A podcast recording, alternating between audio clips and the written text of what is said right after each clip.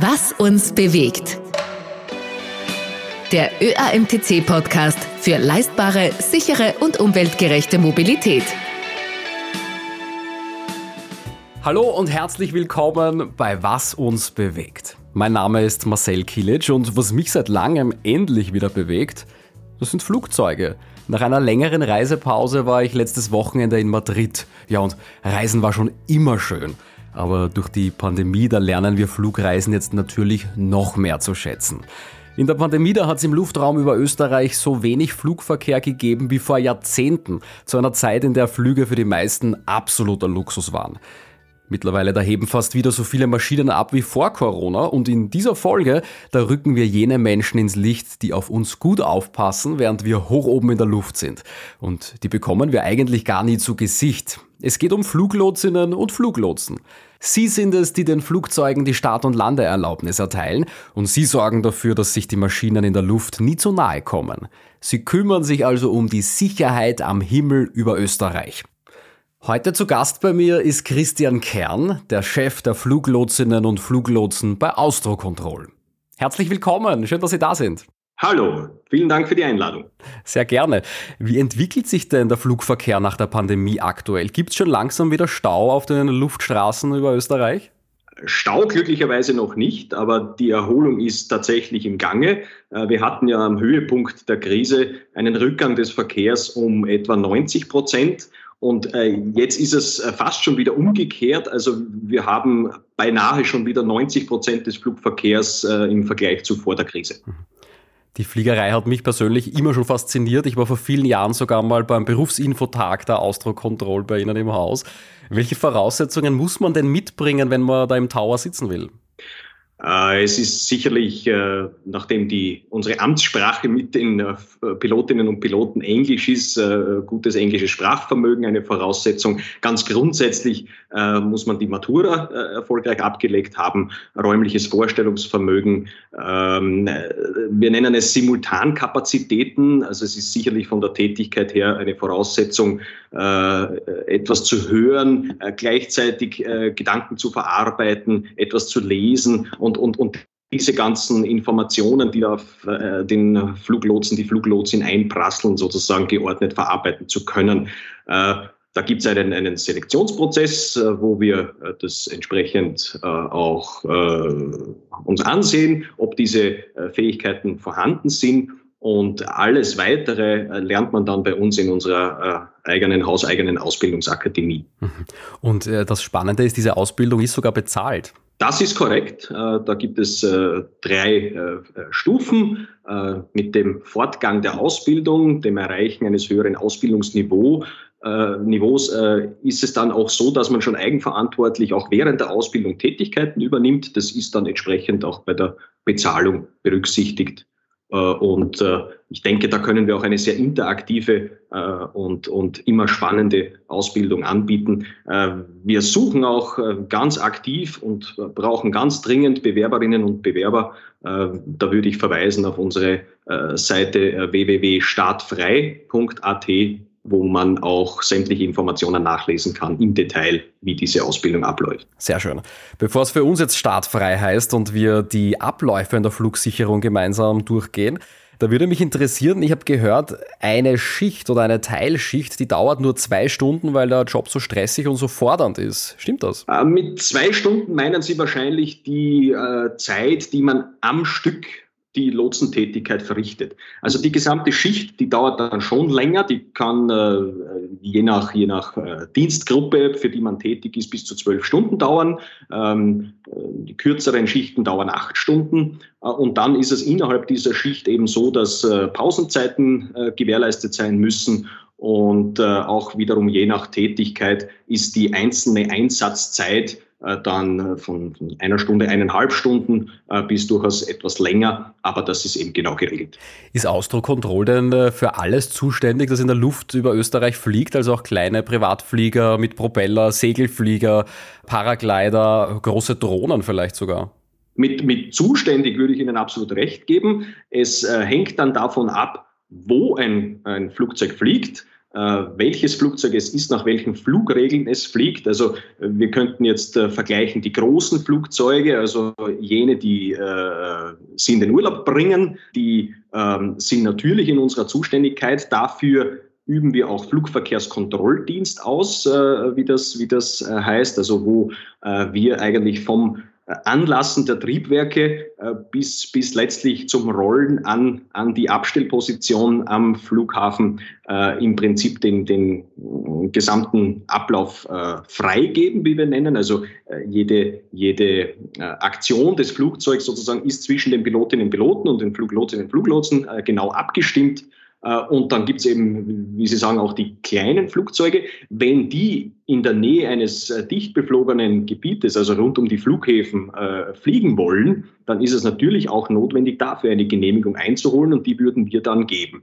Es gibt aber auch jene Bereiche, wo äh, große Flugzeuge sozusagen äh, nicht fliegen, tieferen Luftraum, weiter weg von Flughäfen. Äh, dort können sie durchaus äh, eigenverantwortlich fliegen, auch, müssen auch nicht äh, im Funkkontakt äh, mit der Flugsicherung stehen, äh, haben aber dort natürlich auch ganz genau äh, beschriebene Aufgaben zu erfüllen, Verantwortlichkeiten. Äh, und das ist äh, alles, alles äh, gut geregelt, und äh, insofern ist es äh, zusammengefasst unsere Aufgabe, äh, wie Sie eingangs schon richtig erwähnt haben, äh, dass sich Flugzeuge nicht zu nahe kommen.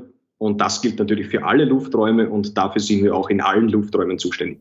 Wie schaut es denn mit dem Wetter aus? Wer entscheidet, ob ein Flugzeug starten oder landen darf, und auch welche Route genommen wird? Ist das etwas, das dann eher der Pilot, die Pilotin entscheidet, oder passiert das in Absprache mit Austro Control? Das entscheidet die, die Pilotin, der Pilot. Ja, also für den sicheren Betrieb des Luftfahrzeugs ist immer der sogenannte Pilot in Command verantwortlich.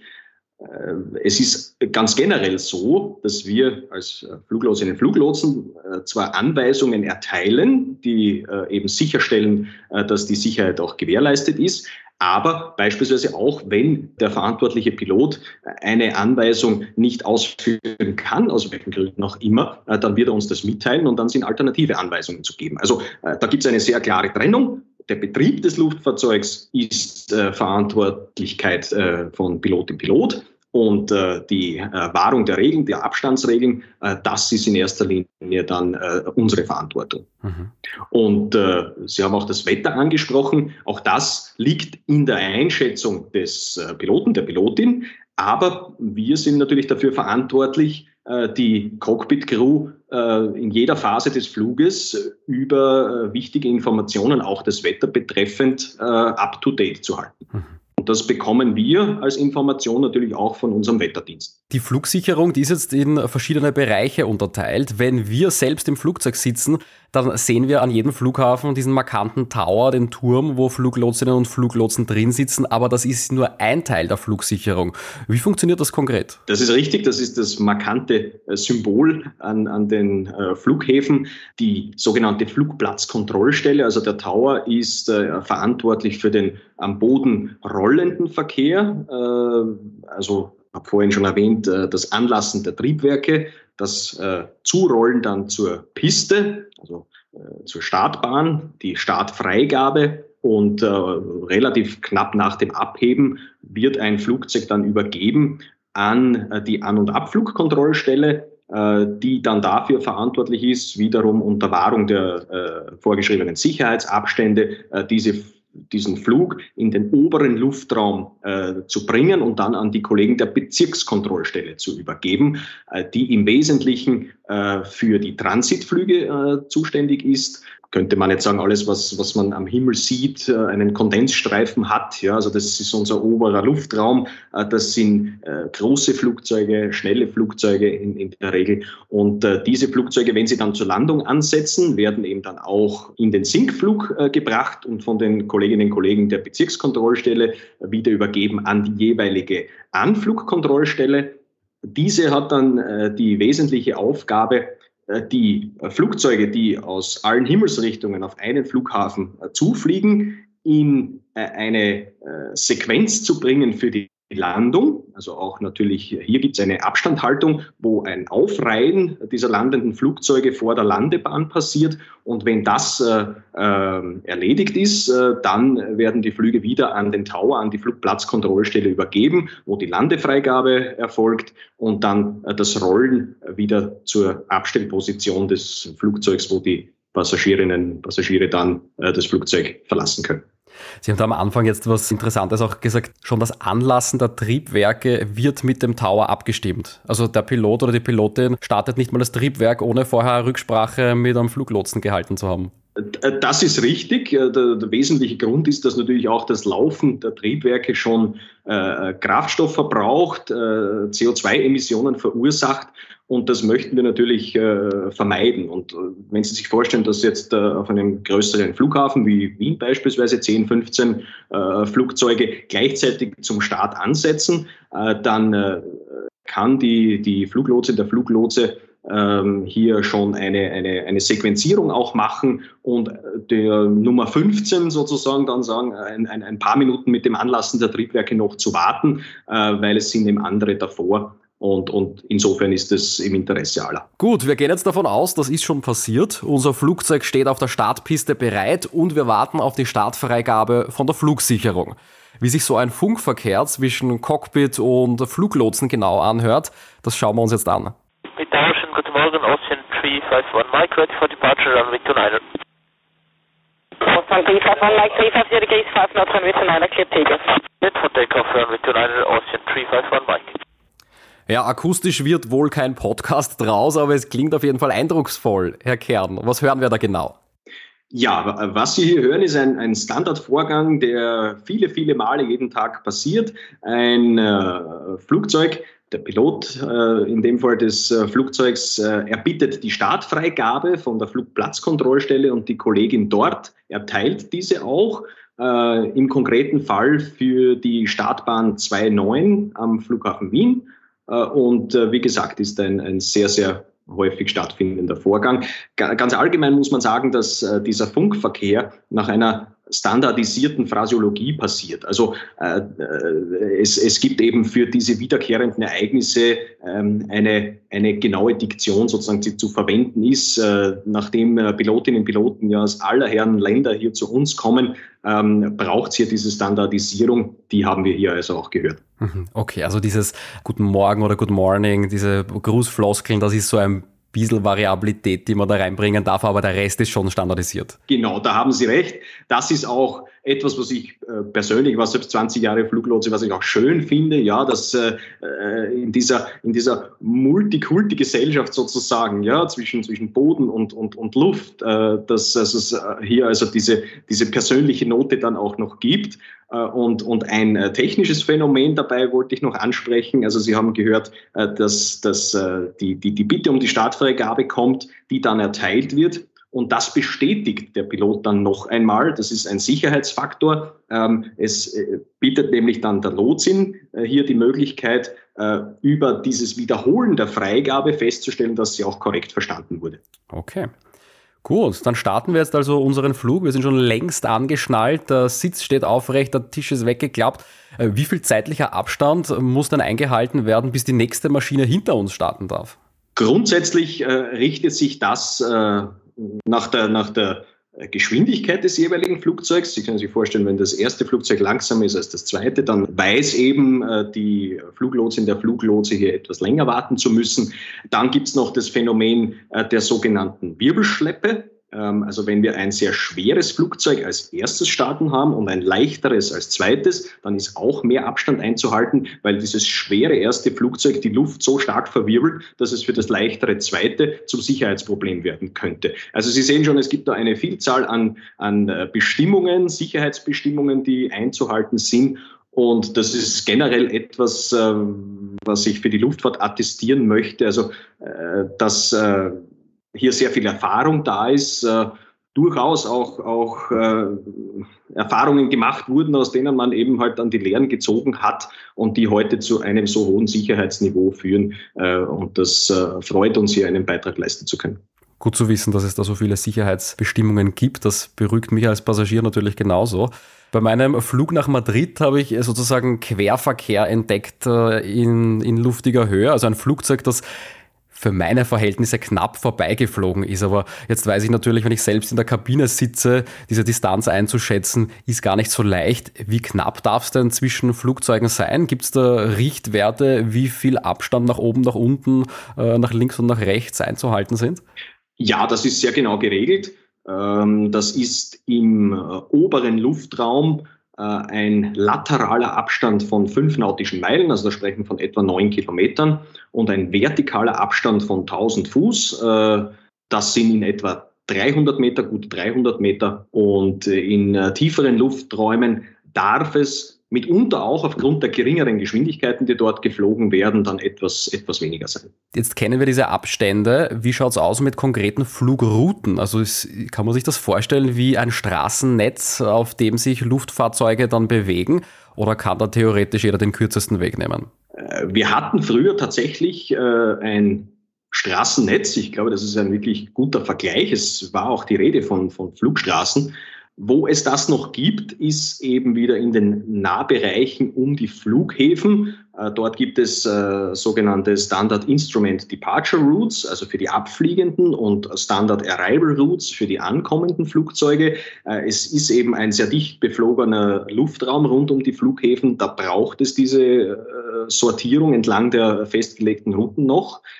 Äh, Austro Control war allerdings durchaus... Äh, darf man bei aller Bescheidenheit sagen, hier Vorreiter im oberen Luftraum, diese Flugstrecken abzuschaffen und zu ersetzen durch einen sogenannten Free Route Airspace. Der führt dazu, dass die Flugzeuge, wie Sie es gesagt haben, tatsächlich äh, den kürzesten Weg durch äh, Österreich nehmen dürfen. Und äh, damit gar nicht genug. Wir sind hier in Kooperation äh, mit äh, vielen äh, Staaten, äh, benachbarten Staaten, wo wir diesen äh, Free Route Airspace äh, auch über die Grenzen hinweg erweitert haben und man insofern äh, tatsächlich schon über einen sehr, sehr langen Flugweg äh, die kürzeste Route fliegen darf, was natürlich dazu führt, äh, dass man eine Zeitersparnis hat, eine Treibstoffersparnis und insbesondere natürlich auch eine Reduktion der C O zwei Emissionen. Nach welchen Gesichtspunkten wird denn die Flughöhe bestimmt? Gerade wenn ich in äh, großen Flugzeugen sitze, da kann man manchmal als Passagier sogar die Flughöhe am Display mitbeobachten. Und das ist nicht immer konstant, also das ändert sich während, äh, während des Fluges. Ist das etwas, was dann äh, vom Fluglotsen oder von der Fluglotsin vorgegeben wird? Definitiv. Einerseits ja, also die Flughöhe wird genau zugewiesen. Was allerdings die Fluglotsin der Fluglotse vorab schon weiß, ist die vom Piloten gewählte optimale Flughöhe. Natürlich hat, hat äh, der Pilot, die Pilotin hier ein Bestreben, in der ökonomischsten Flughöhe zu fliegen. Äh, das äh, ist jene, wo, wo ähm, vielleicht die Windverhältnisse optimal sind, wo aber auf jeden Fall entsprechend der Bauart des, des jeweiligen Flugzeuges äh, der Kraftstoffverbrauch, die C O zwei Emission äh, am geringsten ist. Und wir als äh, Fluglotsinnen und Fluglotsen trachten natürlich danach, möglichst alle Flugzeuge auf dieser optimalen Flughöhe fliegen zu lassen. Äh, Sie haben gefragt, wie sie festgestellt wird. Das ist grundsätzlich einmal nach, nach barometrischer Messung, also der Luftdruck ist sozusagen relevant für die Flughöhe eines Flugzeuges. Sie ändert sich, ja, das kann also äh, Verkehrsgründe haben, um diese Abstände einzuhalten, äh, oder eben auch, auch, auch die genannten Optimierungsbestrebungen. Äh, In Bodennähe äh, hat die Flughöhe natürlich noch eine ganz andere Bedeutung, weil äh, ganz wichtig ist natürlich auch die äh, Hindernisfreiheit. Äh, und äh, da ist es äh, jetzt nicht in erster Linie, also schon auch, aber nicht in erster Linie jetzt relevant, äh, die Abstände zwischen den Flugzeugen, weil ich habe vorhin schon erwähnt, also vor der Landung muss ja hintereinander geflogen werden und übereinander würde uns dort nicht sehr helfen. Ähm, aber dort ist es insbesondere auch relevant, Wie, wie groß der Unterschied sozusagen der Flughöhe zum höchsten Hindernis darunter ist. Äh, kann jetzt ein Schornstein sein oder, oder ein Berg. Ja, also und, und das erfolgt natürlich auch nach genauen Regularien äh, und äh, ist äh, in vielen Flugphasen auch eine Verantwortung von Pilot und Pilotin, äh, auf diese äh, Mindesthöhen sozusagen auch zu achten. Ist der Großglockner in Österreich als viertausender da schon Thema oder ist er weit genug weg vom Flughafen? Das ist, das ist äh, erheblich Thema, ja, absolut. Mhm. Ähm, es ist auch der Alpenhauptkamm insofern relevant, äh, als äh, ein Flugzeug natürlich, wenn es, wenn es unter, unter normalen Gesichtspunkten fliegt, ein, ein Verkehrsflugzeug deutlich über äh, dem Großglockner fliegt. Ja. Wenn Sie sich vorstellen, es, es tritt ein Problem auf und äh, von diesen beiden Triebwerken äh, funktioniert nur noch eines, äh, dann muss das Flugzeug niedriger fliegen. Ja. Und, und äh, insofern gibt es auch hier eine, eine, eine Verantwortung von Pilotinnen und Piloten, das auch in der Flugplanung schon vorherzusehen. Ja. Und äh, für viele Flugzeugtypen ist dann ein Großglockner, weil Sie den konkret ansprechen, äh, schon, schon ein Thema. Aber auch diese Dinge werden schon in der Flugplanung äh, berücksichtigt und, und tragen also auch, auch weiter zur, zur Steigerung der Sicherheit in allen, in allen äh, denkbaren Situationen bei. Jetzt hat jeder Urlaub und jede Reise mal ein Ende und wir kommen nach Hause. Welche Maschinen haben denn Priority beim Landeanflug, wenn es da doch mal zu Stau kommt im Landeanflug? Wir kennen diese Situation, wo Flugzeuge über dem Flughafen kreisen und auf eine Landefreigabe warten. Grundsätzlich arbeiten wir nach einer First-Come-First-Served-Basis. Also die Flugzeuge, die zuerst eintreffen, werden im Prinzip in der Reihenfolge des Eintreffens zur Landung gebracht. Was es schon auch gibt, ist, dass ein besonderes Flugzeug in dem Sinn eintrifft, dass dem Priorität äh, zu gewähren ist. Hospital Flights nennen wir sie, wenn das dringlich ist. Ja, also das, das können Patiententransporte sein, die eine Priorität haben, die werden vorgereiht, äh, könnten auch Organtransporte sein, die auch eine, eine Vorreihung bekommen. Ja, da gibt es andere Beispiele mehr. Aber äh, so wie Sie es beschreiben, also das Nachhausekommen aus dem, aus dem Urlaub, äh, alle äh, Flugzeuge, die sozusagen damit befasst sind, wer zuerst kommt, der wird von uns zuerst auch zur Landung gebracht. Wie verändern sich denn die Flugrouten bei Krisen, beim Vulkanausbruch zum Beispiel? Ich bin vor über zehn Jahren mal wo festgesessen, weil ein Vulkan in Island ausgebrochen ist, aber genauso ganz aktuell kriegerische Handlungen. Leider ja, haben wir diese äh, unerfreulichen Dinge auch zu managen, auch in, besonders in der Luftfahrt eben. Ja. Ähm, es ist äh, ein, ein solcher Luftraum zu sperren aufgrund der Sicherheitsprobleme, das erfolgt im Endeffekt äh, oder in letzter Konsequenz dann schon durch die Nationalstaaten. Aber wir haben hier in Europa eine Institution äh, bei der Eurocontrol, den sogenannten Netzwerkmanager, äh, der äh, diese Dinge sozusagen auch koordiniert äh, zwischen den Staaten. Und dann wird in der Luftfahrt üblichen Weise sozusagen für alle Pilotinnen und Piloten eine Information aufbereitet, wo sie dann sehen, welche Flugräume, welche Lufträume sind aktuell gesperrt. Und die dürfen dann nicht in, in, im, im Rahmen der Flugplanung für die Flugdurchführung vorgesehen werden.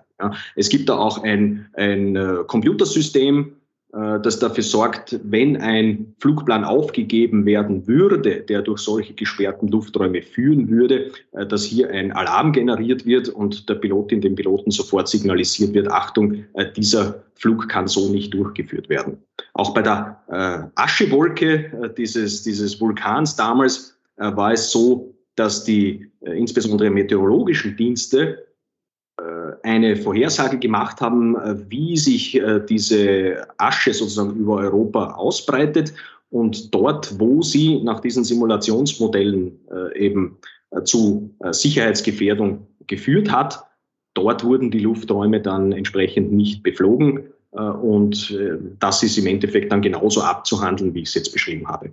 Können Sie uns Einblicke geben, was das konkret beim Krieg in der Ukraine bedeutet? Welche Auswirkungen hat das auf den Luftraum und welche Ausweichrouten werden da geschaffen? Es ist schon ein beträchtlicher Luftraum, der aufgrund dieser Krisensituation jetzt nicht zur Verfügung steht. Äh, eben die gesamte Ukraine. Es ist natürlich auch eine Pufferzone aus Sicherheitsgründen vorgesehen um die Ukraine. Äh, es ist auch so, dass äh, politisch entschieden wurde, äh, russische äh, Flugzeuge in Europa nicht fliegen zu lassen. Das hat auch dazu geführt, dass europäische Airlines den russischen Luftraum nicht befliegen dürfen. Und wenn man das zusammennimmt, dann verstärkt sich natürlich die, die ungünstige Situation, wenn man sich vorstellt, ein Flug von Paris nach Tokio, der früher auf der, auf der, auf der Nordhalbkugel sozusagen dadurch beträchtlich durch den russischen Luftraum geführt hat. Der muss jetzt auf südlichen Flugwegen geführt werden. und äh, fliegt beispielsweise eben jetzt auch durch den österreichischen Luftraum und, und dann weiter im Bereich der Türkei, äh, weiter nach Osten und hat, äh, die ganze Situation hat natürlich zur Folge, dass sich Flugzeiten teilweise um zwei, zweieinhalb Stunden verlängern können im Vergleich zu davor. Ist jede Flugmeile auch überwachbar oder gibt es auf dieser Welt blinde Flecken, zum Beispiel bei einem Transatlantikflug oder im Sahara-Gebiet? Wird wirklich jeder Quadratzentimeter überwacht? Also heute ist die Überwachung schon sehr gut ausgebaut. Es ist, wie Sie es ansprechen, der Transatlantikflugverkehr bis vor nicht allzu langer Zeit noch konventionell, wie wir sagen, kontrolliert worden, wo es eben keine Radarerfassung vom Boden gab. Man hat jetzt Satellitentechnologie zur Verfügung, um die Positionen der Flugzeuge permanent bestimmen zu können. Früher hat das so funktioniert, dass die Pilotin, der Pilot, äh, vorgesehene Positionsmeldungen abgegeben hat, die vom Boden ausgewertet wurden äh, und äh, der Navigationsteil natürlich auch über dem Atlantik genauso stattgefunden hat wie über dem Land, entsprechend äh, G P S verwendet wurde, äh, aber heutzutage eben auch hier schon ein Modernisierungsschub, äh, der sich hier ereignet hat. Also äh, Es ist eigentlich weitgehend äh, gut erfasst, was sich so auf der Welt tut, in allen Ecken und Enden. Herr Kern, vielen Dank für die Einblicke in die tägliche Arbeit der Flugsicherung Austro Control. Dankeschön. Sehr gerne und nochmals vielen Dank für die Einladung. Und äh, wenn ich da vielleicht es geschafft habe, ein bisschen Begeisterung dafür zu wecken bei der einen oder anderen, äh, dann freuen wir uns äh, über die Bewerbung zur Fluglotsin oder zum Fluglotsen. Da sind jetzt sicher viele auf den Geschmack gekommen und möchten zu Ihnen ins Team kommen. Herr Kern, in der Fliegerei unter Pilotinnen und Piloten gibt es diese Grußformel Happy Landings. Gibt es ein Pendant in der Flugsicherung? Also was, was wir schon tun, und wir haben ja vorher gesprochen über diese recht strenge Phraseologie, ja, was wir schon tun, also die persönliche Note, ein, ein Flugzeug, wenn wir sie äh, zur äh, Kolleginnen und Kollegen äh, am nächsten Sektor sozusagen übermitteln, äh, dann mit einem Servus zu verabschieden oder auch mit einem Servus zu begrüßen. Also diese, diese österreichische Note, äh, die, die legen wir hier bei. Äh, manchmal versuchen wir auch in der jeweiligen Landessprache der Pilotin, des Piloten zu begrüßen oder zu verabschieden. Ich finde das sehr sympathisch und, und das machen wir sehr gerne. In diesem Sinne, vielen Dank, dass Sie da waren und Servus, Herr Kern. Servus, noch einmal vielen Dank für die Einladung. Das war eine wirklich spannende Folge von Was uns bewegt. Zum einen, weil wir besser verstehen, wie die Abläufe zwischen Cockpit und Flugsicherung wirklich sind. Und zum anderen, weil wir uns darauf verlassen können, dass Fliegen dadurch wirklich sicher ist. Bis zum nächsten Mal in zwei Wochen bei Was uns bewegt.